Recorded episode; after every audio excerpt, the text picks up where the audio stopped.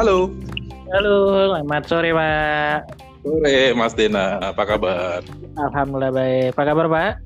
Sehat, Alhamdulillah. Yes, kali ini kita membahasnya segmennya lebih seru. Kita membahas tentang HR Podcast. Oke, okay. HR Cast. Yes, HR Cast.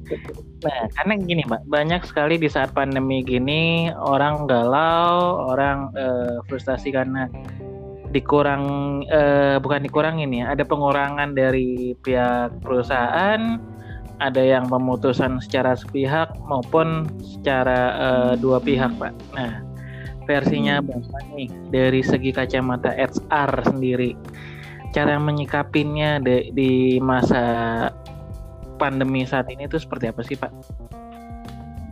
ya, jadi uh, saya turut sedih juga ya kalau ada perusahaan yang mereka merilis karyawannya baik itu yang dengan keterbukaan maupun dengan paksaan gitu.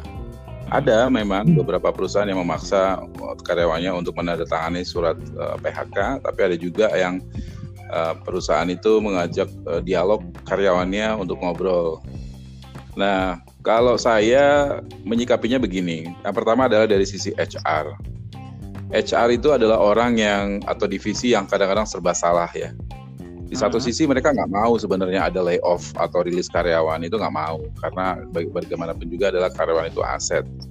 Uh-huh. Tetapi di sisi satu sisi uh, eh, HR juga harus ngerti bahwasanya bisnis ini tidak bisa selamanya uh, naik atau bagus. Jadi harus paham juga bahwasanya dengan keadaan yang sekarang ini perusahaan dituntut untuk bisa melakukan uh, inovasi atau kreativitas supaya si bisnisnya tetap berjalan tapi karyawan juga masih tetap ada yang bekerja. Nah, bagi teman-teman yang bagi teman-teman yang apa namanya uh, kena kena PHK jangan berkecil hati karena biar bagaimanapun juga masih banyak kok perusahaan yang membutuhkan karyawan-karyawan uh, untuk tetap beroperasi. Nah, bagi karyawan yang dirumahkan atau tidak dipekerjakan, ya tetap berusaha uh, menikmati uh, pekerjaannya, tetap bersyukur bahwa saya masih dikasih pekerjaan, masih dikasih gaji.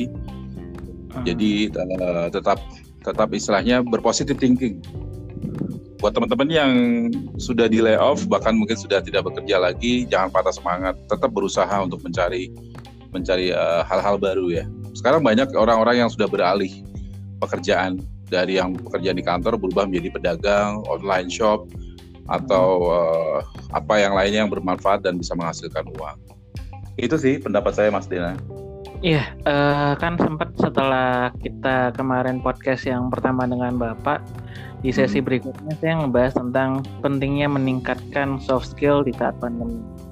Ada ya. beberapa ya. uh, yang saya tangkap juga bahwa memang di saat pandemi ini kita tidak bisa menyalahkan siapa pun.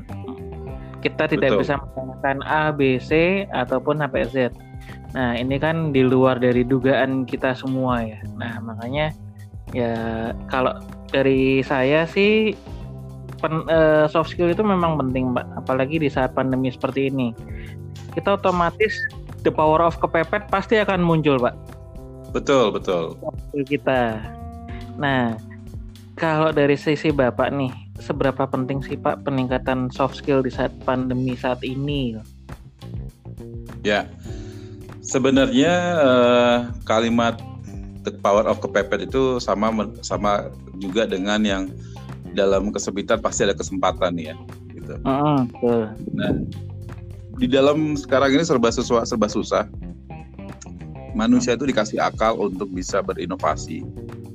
Uh. Nah, inovasi yang seperti apa? Eh, itu peningkatan uh, daya pikir atau peningkatan uh, kreativitas, tentunya soft skill. Soft skill itu adalah sesuatu keahlian yang yang tidak bisa dilihat kasat mata, tapi dapat dilakukan oleh orang lain. Itu uh, lawan katanya dari hard skill. Kalau hard skill, orang mungkin bisa masak, yang tadi yang nggak bisa masak, lalu kemudian tiba-tiba bisa masak. Nah, kemudian ada juga orang yang tadi yang nggak bisa menghasilkan sesuatu, bisa membuat sesuatu, itu hard skill. Nah, kalau soft skill, itu adalah suatu kemampuan di mana orang itu nantinya bisa survive karena kemampuan daripada yang sifatnya tidak kelihatan. Contoh, uh, design thinking. Kemudian yang kedua adalah negotiation skill. Yang ketiga adalah uh, apa misalnya uh, public speaking atau uh, presentation skill. Itu kan uh, sesuatu hal yang tidak kelihatan. Nah, di masa seperti ini banyak sekali keahlian-keahlian yang keluar yang tadinya nggak pernah muncul, soft skillnya sekarang muncul. Sebenarnya tanpa harus menunggu ada pandemi, memang diminta semua orang untuk bisa mengupgrade skillnya. Soft skillnya harus ditambah seiring dengan kenaikan uh, jabatan. Ya, jadi tanpa melihat adanya pandemi ya, jadi tetap tetap orang harus diminta untuk skillnya tetap harus diupgrade gitu. Boleh kita break dulu, Mas Jana?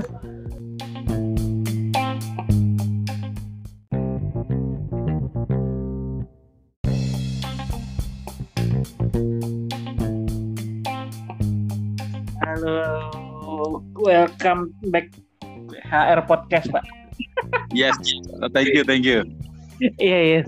Nah, uh, melanjutin yang tadi Pak berbicara tentang yeah. soft skill. Memang sih betul. Sebelum pandemi seharusnya ketika kita naik pangkat kita sudah harus meningkatkan soft skill kita. Nah, tapi kan ada beberapa orang cuek tuh Pak dengan yang ada saat ini ya. Justru ketika yeah. kepepet atau ketika merasa sudah uh, tidak dipekerjakan baru menyesal gitu pak betul ada istilahnya nyesel itu belakangan pak kalau di awal namanya daftar ulang pak penyesalan di belakang kalau di depan pendaftaran ya iya nah pak kita kan berdua nih pak ada yang seru hmm. lagi kita akan undang namanya Mbak Miftah Oke. Okay. Dia uh, profesinya sebagai business and development di salah satu perusahaan.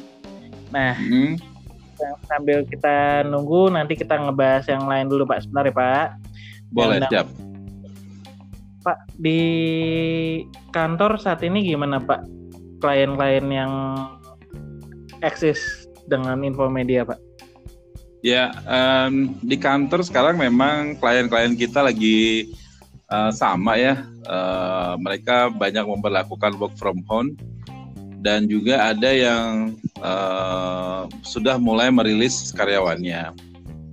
Dan ya saya agak sedikit ter terhambat juga dari segi pendapatan karena uh, klien-klien ini agak susah untuk memberi pembayaran ya karena pendapatan mereka kebanyakan dari uh, sales and marketing yang tenaga kerjanya itu menggunakan kerjasama dengan Infomedia. Hmm, Oke. Pak Ita udah ada satu orang lagi nih, Pak. Orangnya ya. itu sebenarnya kalau di LinkedIn orangnya kaku, Pak. Oh gitu. Hmm, kaku banget, Pak. Dia mulai mulai tercemar itu ketika buat podcast sama saya, Pak. Oke, okay, selamat sore Mbak, Mbak Miftahul. Assalamualaikum. Waalaikumsalam. Mbak Mif, Mbak Miftah atau Mbak Mita? Miftah boleh, Pak. Mita juga oh, boleh. Oh, Mbak Miftah ya. Soalnya saya punya teman namanya Pak Miftah juga. Ada dua nama Pak Miftah. Bener, Pak. Dua-duanya namanya Hudin lagi sama juga. Oh, saya Miftah Selamat bergabung Mbak Miftah. Iya, iya, iya, iya. Pas masuk belum ketok pintu loh, Mbak. Astagfirullah, sudah salam, Mbak. sudah salam tadi. Iya iya iya. Nah, uh, Mbak Winta mungkin kan di kantornya juga mengalami beberapa perbedaan antara yang sebelum pandemi maupun saat pandemi saat ini. Yuk kita yeah. diskus yuk di HR podcast. Iya, Apa sih, terima Mbak? kasih. Kendalanya di kantor sekarang, mumpung ada ahlinya nih HR case saat ini nih. Sebentar ini kendala dari segi kerjaan, ruangannya seperti apa, terus sikap bos ke karyawannya kayak gimana, dan lain-lain lah. Curhat lah. sikap bos, hmm, sikap bos saya sih sebenarnya nggak terlalu berbeda jauh dari masa-masa normal ya. Hmm, hmm. Cuman yang yang kelihatan beda banget itu SOP keseharian kita. Uh, ke mana-mana harus pakai masker di dalam kantor pun pakai masker. Yang mana itu uh, pengap gitu loh Pak jadi kan ketika kita sudah capek nih berpikir ditambah dari segi fisiknya strict banget untuk masalah safety itu. Hmm. Oke, okay. Pak Pak uh, saya hampir salah sebut Pak Miftah. Pak Hakim kan ya. uh, beberapa klien kan juga menerapkan sistem protokol kesehatan ya kalau istilahnya kita ya. Hmm. Nah, uh, kita juga berharap mudah-mudahan pandemi ini cepat selesai, Pak. Nah, Amin. dari sisi HR, Pak, uh, kan di LinkedIn khususnya kalau saya lihat ada beberapa sektor memang mengalami penurunan, ada beberapa sektor yang bahkan tutup. Seperti saya, saya contoh, saya kan uh, activity di event, Pak, full event. Iya, hmm. yeah, iya. Yeah. nah, itu imbasnya lumayan banyak, Pak. Imbasnya lumayan banyak. Uh, saat pandemi kita bahkan mengalami kerugian karena dari beberapa vendor yang di booking otomatis ya kita kehilangan duit kan nggak itu. Nah, yeah, yeah. mengikuti dari sisi HR kepada kantor-kantor atau kepada klien khususnya juga kasarannya orang-orang yang ingin melamar itu seperti apa sih Pak? Dari sisi Bapak kalau boleh kasih ya oh janganlah kalau istilah saya. Uh, ini untuk yang orang-orang mau cari kerja lagi ya gitu ya? Iya betul Pak. Tapi mungkin nggak okay. sih Pak? Ada kantor yang masih buka lowongan di saat pandemi saat kayak ini? Ya, ada beberapa banyak kok perusahaan-perusahaan yang saya lihat di LinkedIn mereka uh, cari karyawan ya. Yang hmm. sebenarnya saya juga agak aneh juga di saat orang lain banyak rilis, ini perusahaan merekrut gitu.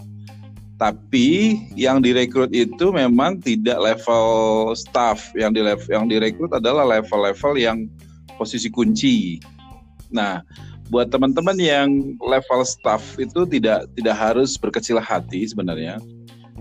Karena sebenarnya gini, bisnis itu di sekarang ini diminta untuk bisa merubah uh, haluan. Artinya men-switch bisnisnya dari yang tadinya uh, tidak terlalu terganggu dengan pandemi, terus sekarang karena begini supaya bisa survive, mereka diminta untuk bisa men-switch strategi bisnisnya seperti apa.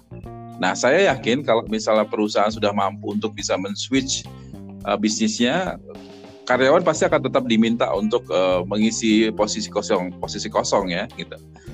Jadi hmm. kalau buat teman-teman yang uh, punya keahlian atau teman-teman yang masih sehat, masih muda, kemudian nggak punya keahlian lain untuk sampingan kerja dan berencana untuk melamar kerja, um, tetap aja uh, melakukan istilahnya gini uh, personal brandingnya tetap harus dijaga. Yang kedua adalah kemampuan uh, skillnya juga tetap harus ditingkatkan.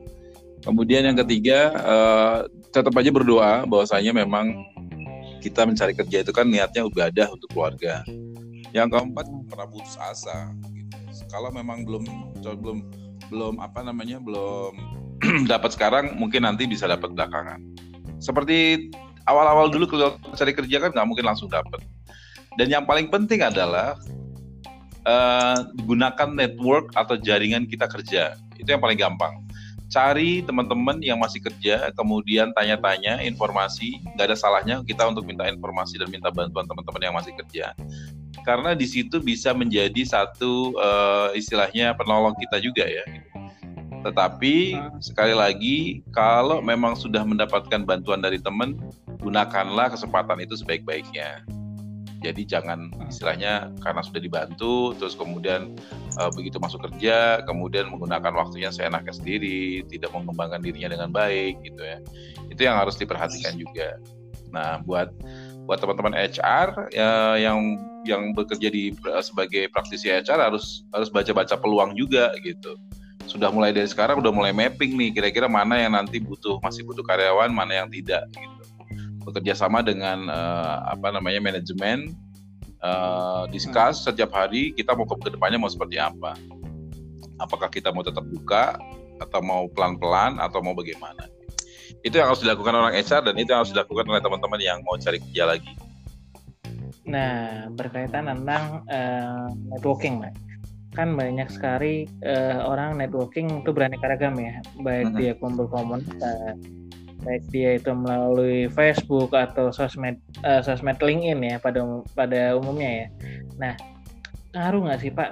Uh, Bapak pernah nggak sih Pak dapetin karyawan? Contoh, Bapak kan uh, ikut salah satu komunitas kendaraan ya. Nah, ya.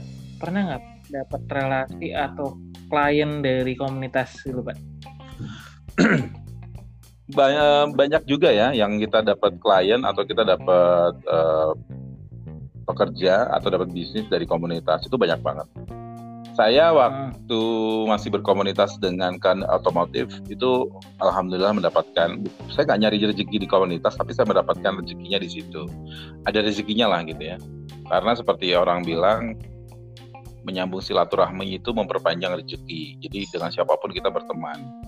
Kemudian di komunitas HR hmm. itu juga kita suka mendapatkan informasi-informasi kalau misalnya, eh saya butuh posisi ini nih, tolong dibantu dong. Bahkan diri saya sendiri juga kadang-kadang suka suka mempromosikan diri saya gitu ya. Hai, aku lagi open position nih atau aku lagi looking for nih bisa dibantu nggak? Wah itu banyak banget yang bantuin. Nah, kita juga akan melakukan hal yang sama juga kalau misal ada teman-teman yang, hai aku oh, ini ya kita bantu juga. Oh ini ada informasi ini, oh ini ada ini nih bisa nggak mau mau nggak mau nggak gitu. Jadi di dalam komunitas itu banyak positifnya gitu uh, banyak mau menambah teman, banyak menambah wawasan, bertukar pikiran gitu ya. Kadang-kadang suatu ketika kita lagi butuh tenaga, banyak yang bantuin gitu, banyak informasi apa gitu juga banyak bantuin.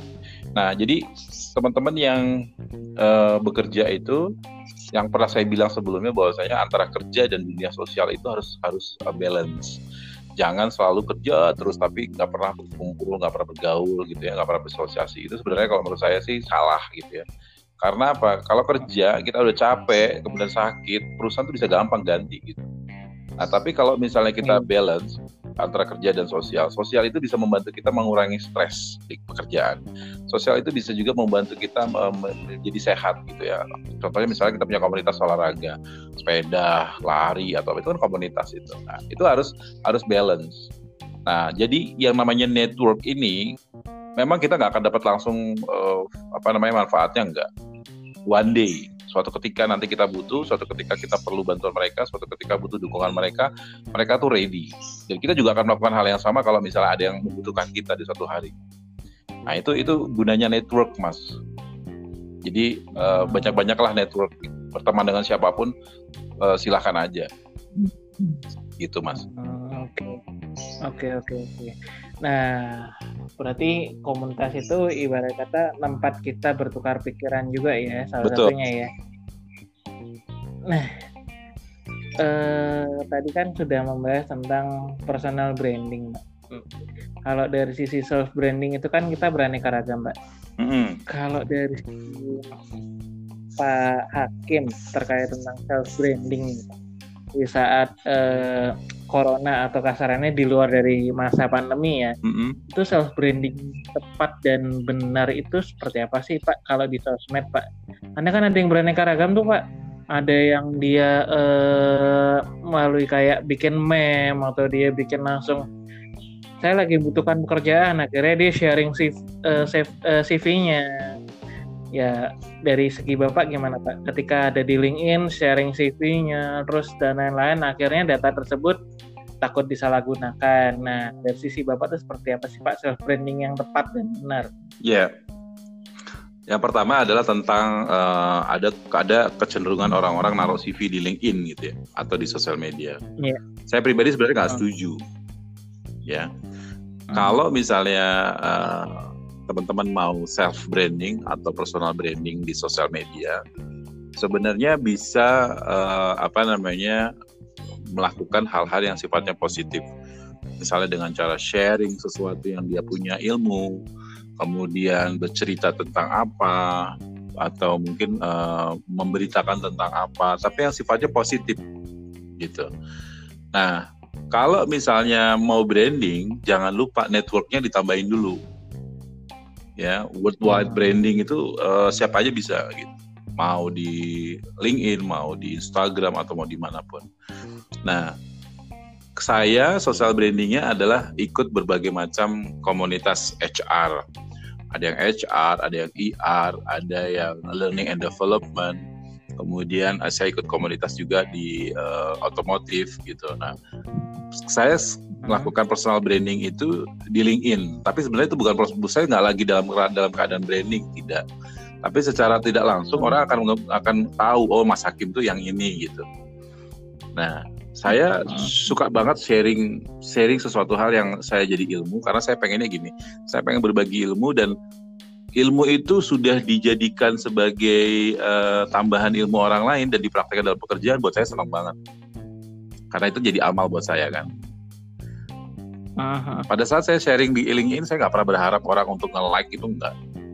Saya hanya berharap orang baca. Setelah baca, mungkin dia akan reflect kepada dirinya. Oh ya, ada benernya atau tidak. Gitu walaupun itu ada benernya lalu kemudian dia misalnya mencoba mengaplikasikan dalam pekerjaannya dan itu beruntung buat dia ya buat saya juga menjadi amal walaupun mungkin saya nggak tahu tapi kalaupun toh ada orang yang like lalu kemudian ada ada orang yang reshare mungkin itu bonus buat saya nah buat teman-teman yang merasa bahwasanya kayaknya aku self brandingnya atau personal brandingnya kurang ya silakan aja lakukan. Mungkin dengan cara yang saya lakukan tadi misalnya eh, berbagi berbagi ilmu, berbagi pengetahuan apa pun. Seperti Mas Dena kan suka berbagi itu, berbagi ilmu, berbagi apa di LinkedIn. Nah itu bagus tuh, nah. itu lanjutin aja terus sebisa mungkin kalau bisa ya konstan, continue gitu ya. Kalau saya kemarin, alhamdulillah waktu Ramadan saya mencoba setiap hari nulis sesuatu tentang HR, saya tulis di situ dan alhamdulillah saya lulus tiga 30 hari setiap hari nulis. Walaupun kadang nulisnya pagi, siang, sore, malam gitu. Tapi continue gitu.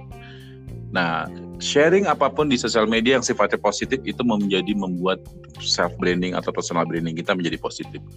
Kalau sudah personal branding kita diketahui orang, orang akan berpikir, wah ini cocok nih kayaknya buat pekerjaan ini, wah ini cocok nih kayaknya untuk masuk ke dalam timku. Itu orang akan berpikir sendiri gitu. Jadi jangan hmm. jangan langsung mendapatkan uh, kesimpulan bahwasanya begitu Anda mau branding atau nulis sesuatu seorang lain akan langsung menawarin pekerjaan enggak, itu salah. Oke oke. Nah Pak eh, kan self branding memang ada beberapa tahapan yang tadi Bapak sebutkan ya, hmm. yang baik. Nah saya pernah Pak pada satu kejadian eh, lebih tepatnya saat saya kemarin-kemarin saya pernah interview di 10 perusahaan Pak. Ini ini saya sekalian cari hmm. 10 perusahaan hmm. nih. Saya agak agak sedikit eh, bingung juga uh, ketika di final excursion dengan HRD, hmm. HRD pasti nanyain, uh, boleh nggak kita tahu Facebook kamu, terus IG, sampai LinkedIn. Saya kasih tahu semua. Pas ngelihat LinkedIn saya, langsung, uh, mohon maaf Pak, saya bukannya uh, saya merasa saya rendah atau saya tinggi, tidak. Makanya kan saya butuh sharing juga nih. Hmm. Nah, ketika uh, mereka ngelihat LinkedIn saya, si HRD-nya langsung ngomong, mohon maaf mah gaji di sini sebatasnya hanya sekitar sekian, kan dia sebutin angka di bawah yang saya minta, padahal yang angka saya minta tidak terlalu tinggi kata Ana cukup juga untuk orang experience. Hmm. Nah, gimana cara menyikapinya uh, seorang HR atau bukannya seorang diri saya atau sang interview ketika ditolak uh, oleh HR ketika melihat sosmed dari sisi bapak itu seperti apa pak? Kalau boleh saya dapat ilmunya yeah. nih.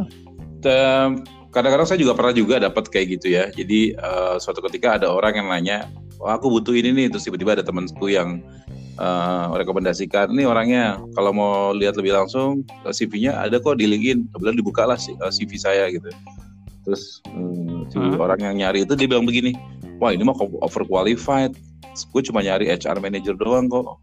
Oh ya udah kalau gitu. Nah si orang ini informasi ke saya wah lu ketinggian lu dia nyarinya cuma HR manager gitu. Terus saya tanya emang HR manager di mana? Gitu. Oh HR manager di perusahaan ini. Yang saya tahu HR manager kadang-kadang di beberapa perusahaan itu gajinya kadang-kadang melebihi dari jabatan yang saya sekarang. Gitu kan? Uh, paham ya? Uh, jadi kadang-kadang levelnya mungkin HR manager tapi ternyata gajinya lebih tinggi daripada jabatan saya sekarang. Itu ada yang kayak gitu Nah, ada juga beberapa perusahaan yang merasa bahwa saya, wah orang ini udah pengalamannya udah bagus banget nih. Uh, tapi budgetku sekian, kira-kira mau apa enggak ya? Nah, kalau bagi saya, misalnya nih saya nih orang jadi orang yang itu, kalau misalnya saya memang membutuhkan dan saya suka dengan orang itu, pasti saya akan approach. Di situlah ada namanya ah. negosiasi. Nah, kalau yang terjadi sama Mas ah. Dena, sampai orang itu tidak melakukan tahap-tahap ah. negosiasi, lalu kemudian dia sudah menyatakan bahwasanya uh, kayaknya nggak cocok, uh, harganya ketinggian gitu. Ya menurut saya pasti ada sesuatu yang menjadi pemikiran dia, gitu. Yang pertama mungkin bisa jadi isi daripada uh, profil kita di LinkedIn. Yang pertama. Yang kedua mungkin uh, ada uh, apa namanya pengalaman-pengalaman yang mungkin ya orang HR sendiri pernah tahu perusahaan perusahaan-perusahaan kita sebelumnya siapa atau bos kita siapa gitu. Ada juga yang seperti itu. Nah, tapi kalau buat saya nggak apa-apa mas. Hal itu tuh kayak misalnya gini, uh, ibaratnya orang beli mobil ya, misalnya mobil BMW gitu ya. Mas itu mobil BMW yang bagus gitu. Sebenarnya dia naksir sama Mas, tapi ya itu tadi budgetnya kurang. Ya udah nggak apa-apa. Dan saya yakin pasti suatu ketika orang ada orang yang mau ngambil itu mobil itu. Nah itu yang yang yang uh, faith atau trust itu yang harus Mas Denal pegang gitu. Jangan juga karena dia merasa bahwasanya Mas budgetku nggak segitu terus tiba-tiba dirimu menurunkan budgetnya. Ya itu jadi pertanyaan juga kenapa harus diturunin? Bener nggak kan Iya. Karena betul. yang namanya berlian nggak mes, gak mesti harus menurunin kualitasnya. Berlian ya tetap berlian aja. Kalau memang orang butuh dan suka dengan berlian, pasti dia bayar kok berapapun. Uh, gitu. Jadi kalau misalnya uh, pengalaman yang tadi Mas eh, Dena dapatin, buat saya ya udah itu sebagai pengalaman uh, ditolak atau di apa namanya uh, tidak sesuai klasifikasi ya apa pun lah bahasanya buat saya ya udah apa-apa. Life must go on. Uh. Gitu kalau banding harga terkesan saya kayak murahan betul sih, jangan. Misalnya, jangan gitu. Banding harga jangan. Jadi gini emas itu punya standar. Dan standarnya emas itu ah. sudah ada standarnya uh, di comparison di luar sana. Nah kalau emas ah. turunin harga cuma karena pengen ngikutin pembeli atau ngikutin user satu emas akan merusak harga. Dua emas akan merusak daripada mood anda bekerja percaya sama saya begitu anda nurunin harganya lalu kemudian anda diterima kerja gitu ya terus ternyata anda ketemu dengan orang lain yang mungkin di luar sana levelnya sama tapi gajinya lebih tinggi daripada anda dapatkan di sana anda akan udah mulai merasa demotivasi di perusahaan itu. Hmm, okay, benar nggak okay, sih? okay. betul banget pak iya, betul banget pada saat ada wah aku harusnya bisa dapat segitu tapi ya udahlah mau gimana lagi udah terlanjur aku terima gitu itu sih saya pengalaman ke belum lama ini belum lama ini pengalaman saya asalnya di salah satu perusahaan Korea hmm. pak saya tidak menyebutkan itu kompetitornya salah satu lembaga kursus anak hmm. yang sudah sangat nomor satu di Indonesia hmm. inisialnya K depannya nah eh, kemarin saya itu kasarannya sedikit banding harga hmm. kan eh, kita sekian kita coba lihat dulu kemampuan kinerja kamu Oke, saya tunjukin tuh Pak. Saya tunjukin kemampuan kinerja saya uh, dan atasan saya anaknya masih usia 25 tahun. Nah, ketika saya tanya sistem branding perusahaan ke publik seperti apa, apakah orang akan membeli franchise-nya atau tidak, sejauh mana orang percaya dengan franchise yang ditawarkan kita, itu saya punya uh, strategi tersendiri. Nah, strategi saya jalan, Mbak. Strategi saya jalan. Cuman orang lama ini ternyata jadi musuh buat hmm. saya. Nah, kalau dari sisi HR nih, Mbak, ketika uh, tahu ada timnya, misalkan ada perselisihan tim A dengan tim B, itu cara menyikapinya seperti apa sih, Pak? Kalau saya tetap profesional. Karena kan ya, sebagai penengah uh, ya. Kalau saya tetap profesional di atas segalanya ya. Saya nggak ngelihat itu mau hmm. baru atau lama gitu. Kalau misalnya memang uh, dia membawa uh, efek bagus buat perusahaan, efek positif, ya itu yang akan saya pertahankan. Nah, kalaupun toh misalnya konfliknya adalah konflik karena uh, faktor uh, sesuatu hal yang berkaitan dengan pekerjaan, selama itu masih bisa dibicarakan dan masih bisa di selesaikan ya selesaikan saja secara profesional. Gitu. Tapi kalau konfliknya sudah mengarah kepada hal pribadi, nah di situlah yang saya akan akan akan ngambil tindakan. Nah bagi saya konflik of interest itu memang di perusahaan-perusahaan mana pun pasti ada gitu. Nah di saat sudah mulai terjadi hal-hal yang sifatnya office politik atau sifatnya udah mulai konflik yang tidak sehat, saya pasti akan panggil manajernya atau atasannya gitu. Kalau misalnya atasannya sudah bisa dipegang dan atasannya, atasannya tahu permasalahan seperti apa, maka saya minta mereka mencoba untuk meredam bahkan kalau bisa berkolaborasi. Karena apa? Itu bisa merugikan perusahaan. Ya, orang HR harus paham banget mana yang kira-kira bisa menjadikan uh, per, apa namanya uh, kebangkitan perusahaan, mana juga bisa menjadi uh, keburukan perusahaan. Itu orang HR harus paham banget. Kadang-kadang orang HR harus bisa membaca titik-titik uh, yang di mana ini bisa jadi bisa jadi konflik gitu. Nah kalau yang terjadi di tempatnya Mas Dena hmm. itu, kalau misalnya saya sudah bisa melihat, wah ini kayaknya terjadi sesuatu hal yang gak enak. Saya akan mencoba berusaha masih menggunakan asas uh, people engagement yang saya dekat dengan Mas Dena, saya juga akan dekat dengan orang yang itu. Gitu. Bagaimana uh, reaksinya dia terhadap uh, kompetitor atau competition di dalam tim gitu, di dalam perusahaan gitu. Itu biasa kok, itu hal yang wajar. Tapi kalau sudah masuk ke dalam ranah pribadi itu yang harus di harus ditanggulangi atau harus dihadapi gitu. Nah kalau sebagai sebagai dirimu yang merasa bahwa saya mendapatkan tantangan dari si senior, uh, merasa bahwasanya oh, saya sudah mulai ada tekanan, oh saya sudah mulai ada lawan dan musuh segala macam. Sebenarnya gampang kok, libatkan aja dia, ikutin di dalam proyeknya dia, atau bahkan mungkin uh, kita boleh sedikit menurunkan uh, apa namanya uh, ego kita untuk bisa masuk ke dalam uh, apa yang menjadi perhatiannya dia. Orang-orang kayak gitu kan karena sirik tanda tak mampu kan, gitu Iya, orang begitu karena dia merasa dirinya lemah daripada dirimu. Orang orang yang lemah itu pasti akan mengkritisi kok. Tapi kalau orangnya orangnya lebih kuat dari dirimu nggak akan dia mengkritisi. Nah orang-orang yang lemah ini misalnya lemah daripada Mas Dena, libatin aja, ajak mereka berkolaborasi. Yuk kita kolaborasi aja yuk gitu. Yuk kita kerja kerja sama yuk. Uh, itu itu hal yang hal yang wajar kok itu. Iya sih, karena gini, eh, ada beberapa perusahaan ya, saya ajak kolaborasi, saya gandeng, malah di belakang layar, yang terakhir ya, di belakang layar itu malah dia ngejatuhin sayanya yang sadis sih pak. Nah makanya kan ini ya, eh, ini hanya sekedar just sharing hmm. aja sih. Nah makanya eh, SR kan punya suatu bargaining power tersendiri cara menyikapinnya supaya perusahaan jalan, tidak ada konflik of interest. Nah, itu pasti adalah terkait uh, soal lain nih, Pak. Di beberapa perusahaan. Hmm. Saya baca dalam satu kontrak ada yang menuliskan tidak boleh melakukan bisnis di luar dari pekerjaan. Itu gimana Pak cara menyikapinya, Pak? Uh, bisnisnya maksudnya apa? Jual jual jual sesuatu di dalam kantor gitu atau gimana? Atau dia terlibat I, perusahaan uh, dengan perusahaan lain?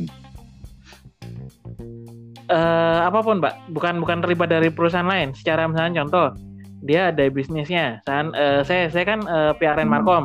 Nah, di luar dari perusahaan itu saya juga sebagai uh, MC juga kasarnya ada yang booking saya. Mas Ten, uh, hari Jumat malam ada waktu nggak? Itu di saat jam istirahat. Nah, otomatis saya uh, ngangkat telepon uh, saya bilang oke okay, bisa mbak nah terkait tentang hal itu pak itu gimana sih pak sebetulnya boleh atau enggak sih pak padahal kan itu di luar sudah jam kerja tapi ada beberapa perusahaan yang mempermasalahkan itu gimana pak? Dari sisi iya, bapak?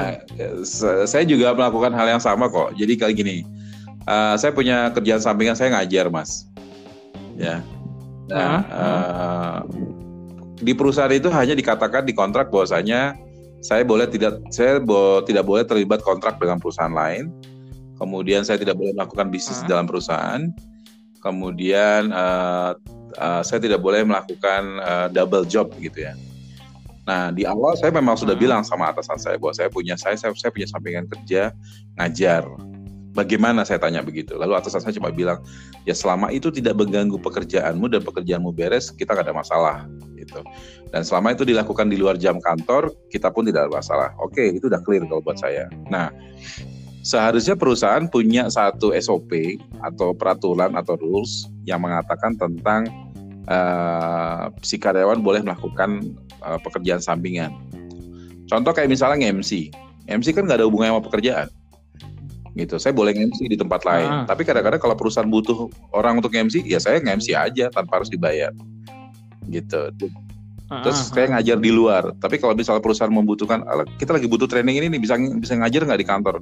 Ya nggak apa-apa, saya ngajar aja tanpa harus dibayar. gitu. Jadi ada semacam uh, peraturan yang berkaitan dengan etika ya. Jadi etikanya adalah kita memang tidak boleh melakukan uh, pekerjaan sampingan di jam pekerjaan. Dua adalah kita mengganggu pekerjaan karena kita melakukan pekerjaan lain gitu ya.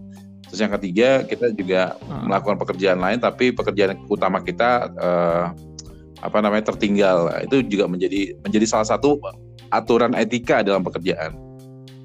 Jadi selayaknya kalau misalnya memang ada orang yang pengen membuktikan saya bisa melakukan pekerjaan sampingan tanpa harus mengganggu pekerjaan utama, ya nggak apa-apa, sifatnya buktikan saja.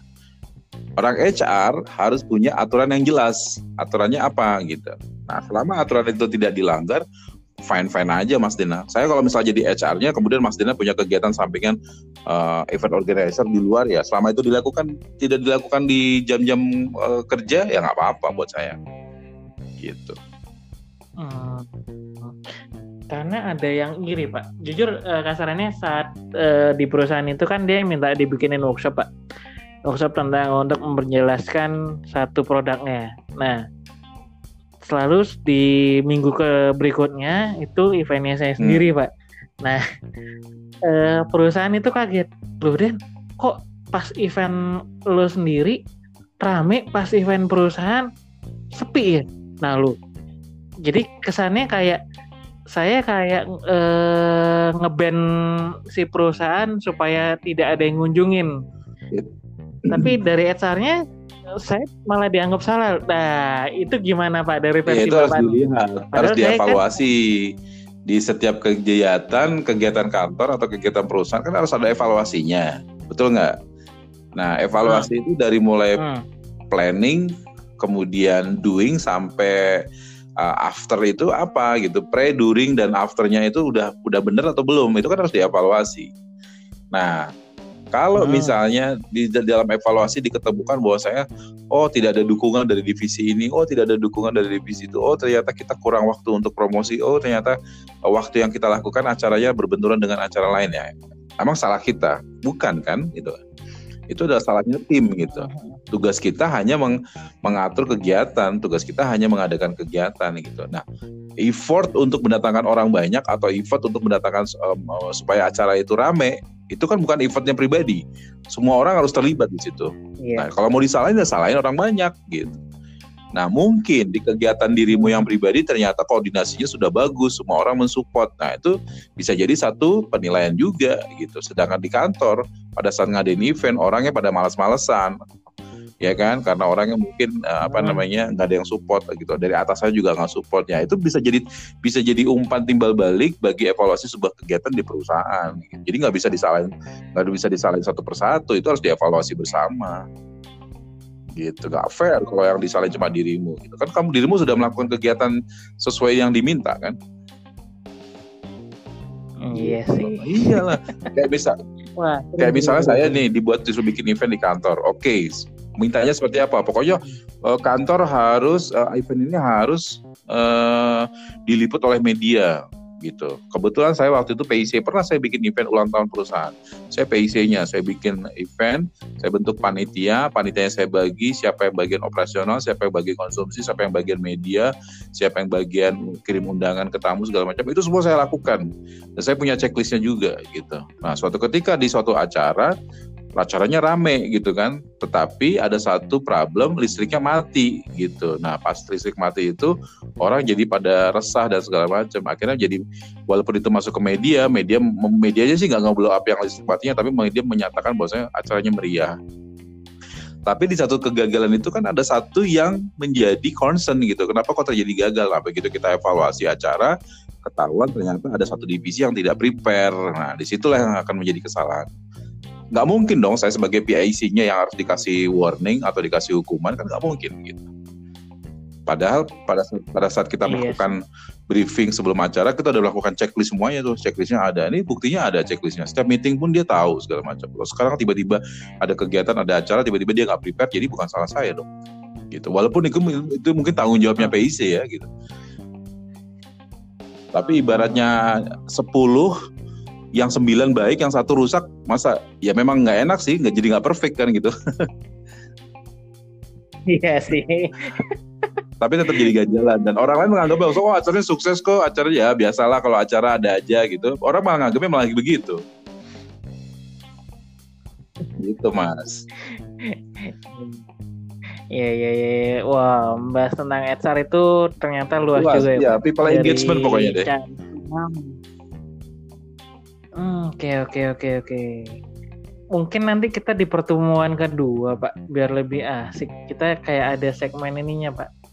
Tahapan sesi interview yang benar dan yang salah Boleh. itu seperti apa. Boleh. Jadi kasarannya nanti kita kayak bikin uh, segmen tersendiri tanpa kita diskusi kita langsung berbicara tentang interview dikit ya pak boleh boleh interview itu uh, biasanya apa aja sih pak yang ditanyakan oleh pihak HR kepada si calon kandidat?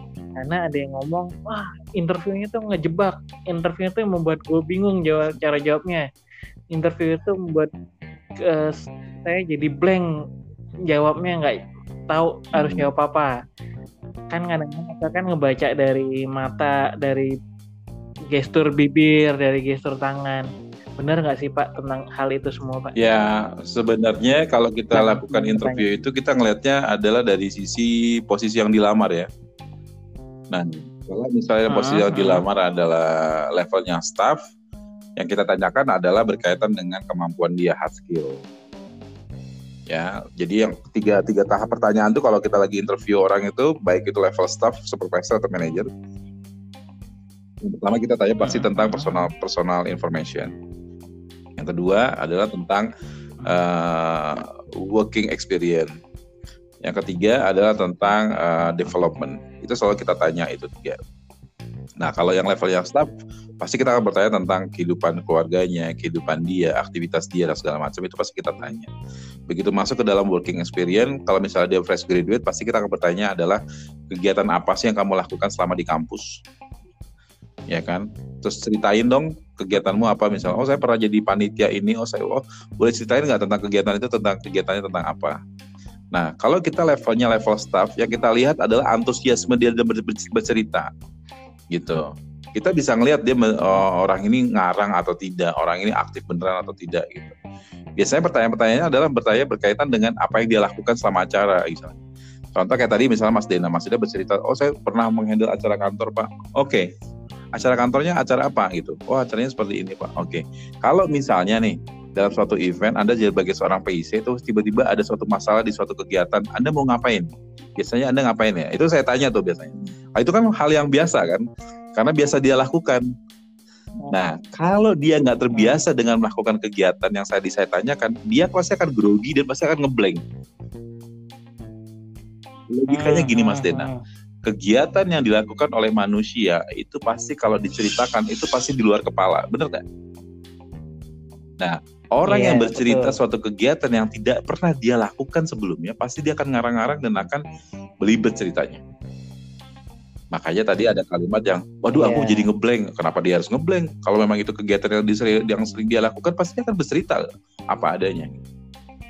Nah, orang HR pasti akan melihat bagaimana genuinnya dia bercerita, bagaimana dia runutnya dia bercerita. Yang ketiga adalah bagaimana dia antusiasme dia bercerita. Gitu. Nah, kalau levelnya supervisor sama manager, itu yang akan kita tanyakan adalah soft skillnya.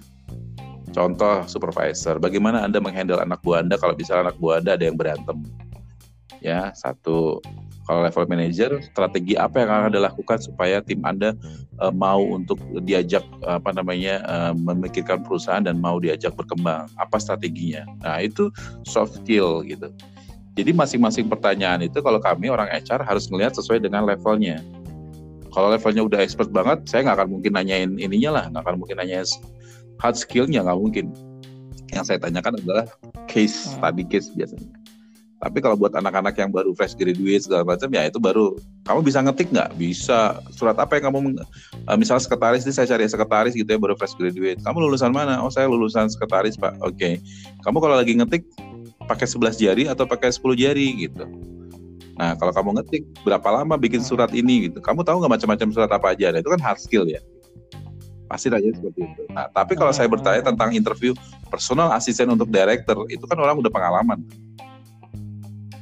Ya kan personal assistant director itu levelnya supervisor atau assistant manager. Yang saya tanyakan cuma begini, saya nggak mungkin nanyain tentang bagaimana cara kamu ngetik untuk bagi seorang personal assistant. Soal personal assistant pasti saya tanyain bagaimana kamu menghandle rahasia atasanmu. Eh, beda jadi pertanyaannya mas antara level yang baru fresh sama level yang sudah expert atau pengalaman.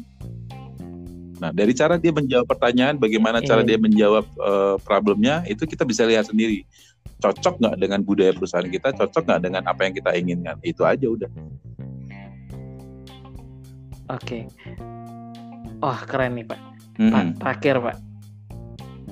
Uh, salah nggak Pak? Kan ada sorry. Uh, ada yang bilang ketika untuk meyakinkan si interviewer atau user kita lebih baik presentasi tentang bisnis plan kita atau program kita. Itu terlihat sok tahu nggak sih Pak kalau hal seperti itu Pak? Hmm, dibilang sok tahu sih enggak sebenarnya ya. Padahal kadang-kadang saya belum belum tahu totally, belum tahu totally uh, perusahaan itu goalsnya iya, iya. apa, iya. terus uh, kita tidak tahu uh, perusahaan ini mencari kita untuk standarnya seperti apa. Yeah. Dari uh, sisi bapak itu seperti apa pak? Ketika uh, ada orang yang langsung presentasi sedangkan orang itu belum tahu goalsnya dari perusahaan yeah. itu apa. Saya justru akan bertanya begini, ini tips juga nih buat para teman-teman yang mau interview. Sesaat sebelum Anda interview, Anda harus tahu, cari tahu perusahaan itu, informasinya, nama perusahaannya, latar belakang perusahaannya, grupnya, visi misi perusahaannya. Kan suka ada tuh website tuh, ya kan? Baca aja website ya.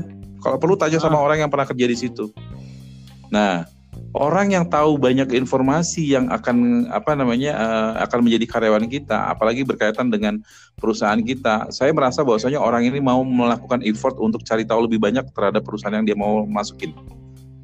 Gitu. Jadi kalau misalnya saya bertanya tentang misalnya Infomedia ya, Mas Dena misalnya adalah calon karyawan. Hmm. Saya bertanya sama Mas Dena, Mas Dena tahu tentang Infomedia Solusi Manika?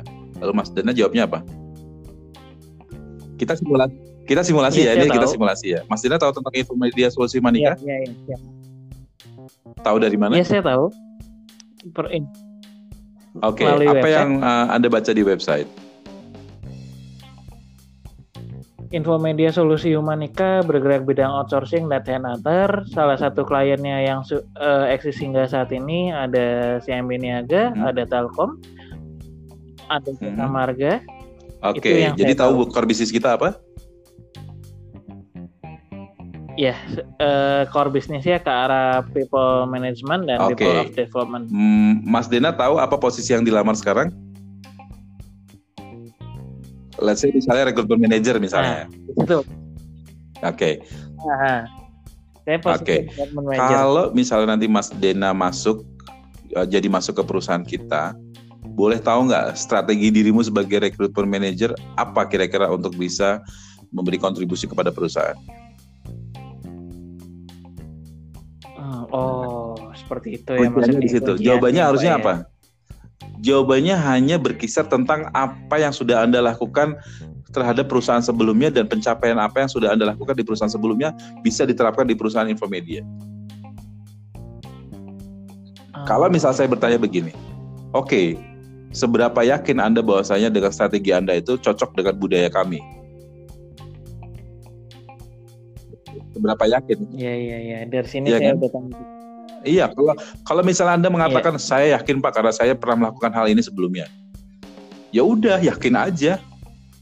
Emang ada yang akan meragukan jawaban Anda? Gitu kan? Paling-paling si paling-paling si interview akan bertanya, "Oke, okay, uh, eh, boleh nggak saya nanti misalnya telepon ke HRD Anda ke perusahaan Anda sebelumnya?" Silakan aja Pak, nggak apa-apa. Bapak boleh tanya tentang saya dan bagaimana pekerjaan saya di sana. Gitu. Tapi apakah si AR itu benar-benar telepon? Kadang-kadang nggak juga. Dia cuma pengen lihat body language semua aja. Ya, Grogi sih. atau enggak, gugup atau enggak gitu. Panik enggak. Iya, berarti gini ya Pak. Kalau misalnya ibarat kata uh, boleh nggak saya telepon HRD atau tempat kerja kamu sebelumnya silakan aja. Kalau misalnya jawabnya meyakinkan tanpa mimik uh. grogi at least mungkin uh, kita bisa mendapatkan value positif ya, ya Pak. tapi value positif, tapi di body language atau mimik wajahnya juga harus mendukung. Jangan sampai misalnya oh silakan yeah. aja nggak apa-apa saya nggak apa-apa kok. Tapi ada dengan yang hmm, body language kayak menyatakan kayak ini nggak yakin nih gitu. Itu harus hati-hati juga gitu tetap wajar aja oh silakan bu ah, silakan pak nggak apa-apa saya bersedia kok gitu Nah, dengan hal yang wajar, sebenarnya kalau dalam sebuah interview itu nasihatnya atau uh, sarannya adalah just be yourself. Gitu aja udah. Jangan terlalu minder dan jangan terlalu percaya diri. Trust me, it works. Siap, paham Pak. Tapi kan ada beberapa perusahaan, contoh Pak, saya sempat salah okay. Pak, salah kostum. Ada beberapa perusahaan, eh, terakhir saya pernah di event organizer. Jadi pas saat interview uh. dulu, yang namanya event organizer kan uh. santai ya Pak ya, tidak yang menggunakan kemeja, celana bahan, lalu uh. sepatu pantofel gitu kan. Nah, itu dilihat juga nggak sih Pak kadang-kadang Oh iya, mereka nggak akan gitu. menyatakan dirimu saltum kok. Mereka hanya melihat bahwasanya oh. oh Anda adalah orang yang memang rapih dan uh, siap untuk bekerja gitu aja. Justru saya ngelihatnya kalau ngelihat ada orang yang walaupun kita walaupun di tempat saya adalah perusahaan advertising gitu, semua boleh pakai kaos dan segala macam, tapi kan bukan berarti kamu interview pakai baju kaos kan, gitu. Tetap harus rapi, yeah, sopan. Yeah, Karena kamu sedang meminang dirimu untuk bekerja ke perusahaan orang itu loh. Iya, iya. iya sepatu juga mempengaruhi nggak Mbak kalau dari sisi HR ketika interview mungkin kan uh, ada beberapa perusahaan yang mewajibkan ah, harus kalau, sepatu pantofel. Nah, nah, sama kan, persis seperti yang tadi saya bilang pada saat Anda mau interview itu Anda pada saat ditelepon boleh bertanya uh, Mbak dress code-nya Pak dress code-nya nanti apa kalau misalnya dia bilang dress code-nya formal ya Mas ya udah udah tahu kalau formal tapi kalau misalnya dress code-nya dikatakan smart casual ya mas. Nah smart casual ini adalah Anda di atas boleh pakai hem, kemudian celananya juga boleh celana jeans, kemudian pakai sepatu apa namanya sepatu uh, sneaker tapi yang uh, bersih gitu apa apa itu karena smart casual. Biasanya di atasnya dipadu dengan pakai jas atau pakai uh, hem panjang gitu. Itu namanya smart casual. Tapi kalau formal ya formal Anda harus pakai baju yang dimasukin, kemudian pakai ikat pinggang, celana bahan, sepatu pantofel mengkilat segala macam. Nah, itu itu yang harus dibedakan. Jadi makanya teman-teman kalau misalnya nanti pada saat nanti kalau kita lagi ada sesi lagi, saya akan saya akan ceritakan apa sih yang harus dilakukan kalau misalnya orang mau melakukan interview. Selam, jadi persiapannya adalah pre pre interview, during interview dan after interview itu apa yang harus dilakukan. Nah, kalau sebelum interview, salah satunya yang tadi saya bilang browsing tentang perusahaan yang mau kita masuk. Yang kedua adalah tanyakan uh, apa namanya uh, perusahaan ini jenisnya apa, apa bergerak di bidang apa. Lalu kemudian saya nanti uh, dress code-nya apa. Itu boleh ditanyakan, gitu. Kadang-kadang ada orang yang tidak menggunakan kesempatan itu begitu ditelepon interview oh, sudah ada yang mau ditanyakan mas oh enggak mbak udah paham begitu terus kemudian ditutup baru dia bingung oh iya nanti pakai baju apa ya ah udah Nah nanti ada juga tuh, iya, nanti ada iya, juga tuh iya. bagaimana okay. menjawab pertanyaan kalau selama interview, pas interview ya, during interview, ada yang mau ditanyain nggak gitu. Nah itu juga nanti ada ada suatu pertanyaan-pertanyaan yang uh, istilahnya uh, membuat uh, si orang atau interviewnya ini yakin bahwa saya dirimu pas. Ada juga yang nanti membuat jadi orang jadi ilfeel itu ada juga gitu. Nanti kita bahas nanti ya. Gitu. Uh, itu buat siap siap gitu. siap siap pak siap pak Siap. Oke, berarti kan uh, di sini saya tahu Pak. Jadi kan uh, pembahasan hari ini kan bersifat general-general untuk uh, interview atau hmm. melamar pekerjaan ya.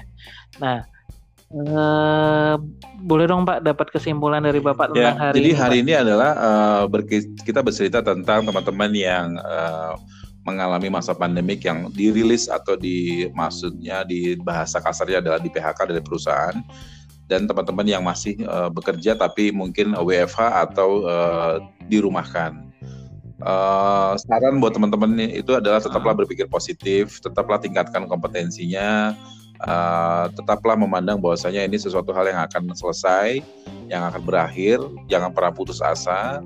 Dan buat teman-teman yang uh, mau mencari pekerjaan baru, jangan lupa persiapkan diri Anda baik mental, lahir dan batin. Kemudian uh, jangan lupa bahwasanya kalau memang mendapatkan suatu kesempatan untuk interview, baca-bacalah tentang perusahaan yang akan dituju, jabatan pekerjaannya apa ya. Kemudian kalau mau kalau mau survei-survei harga atau survei gaji juga boleh gitu ya.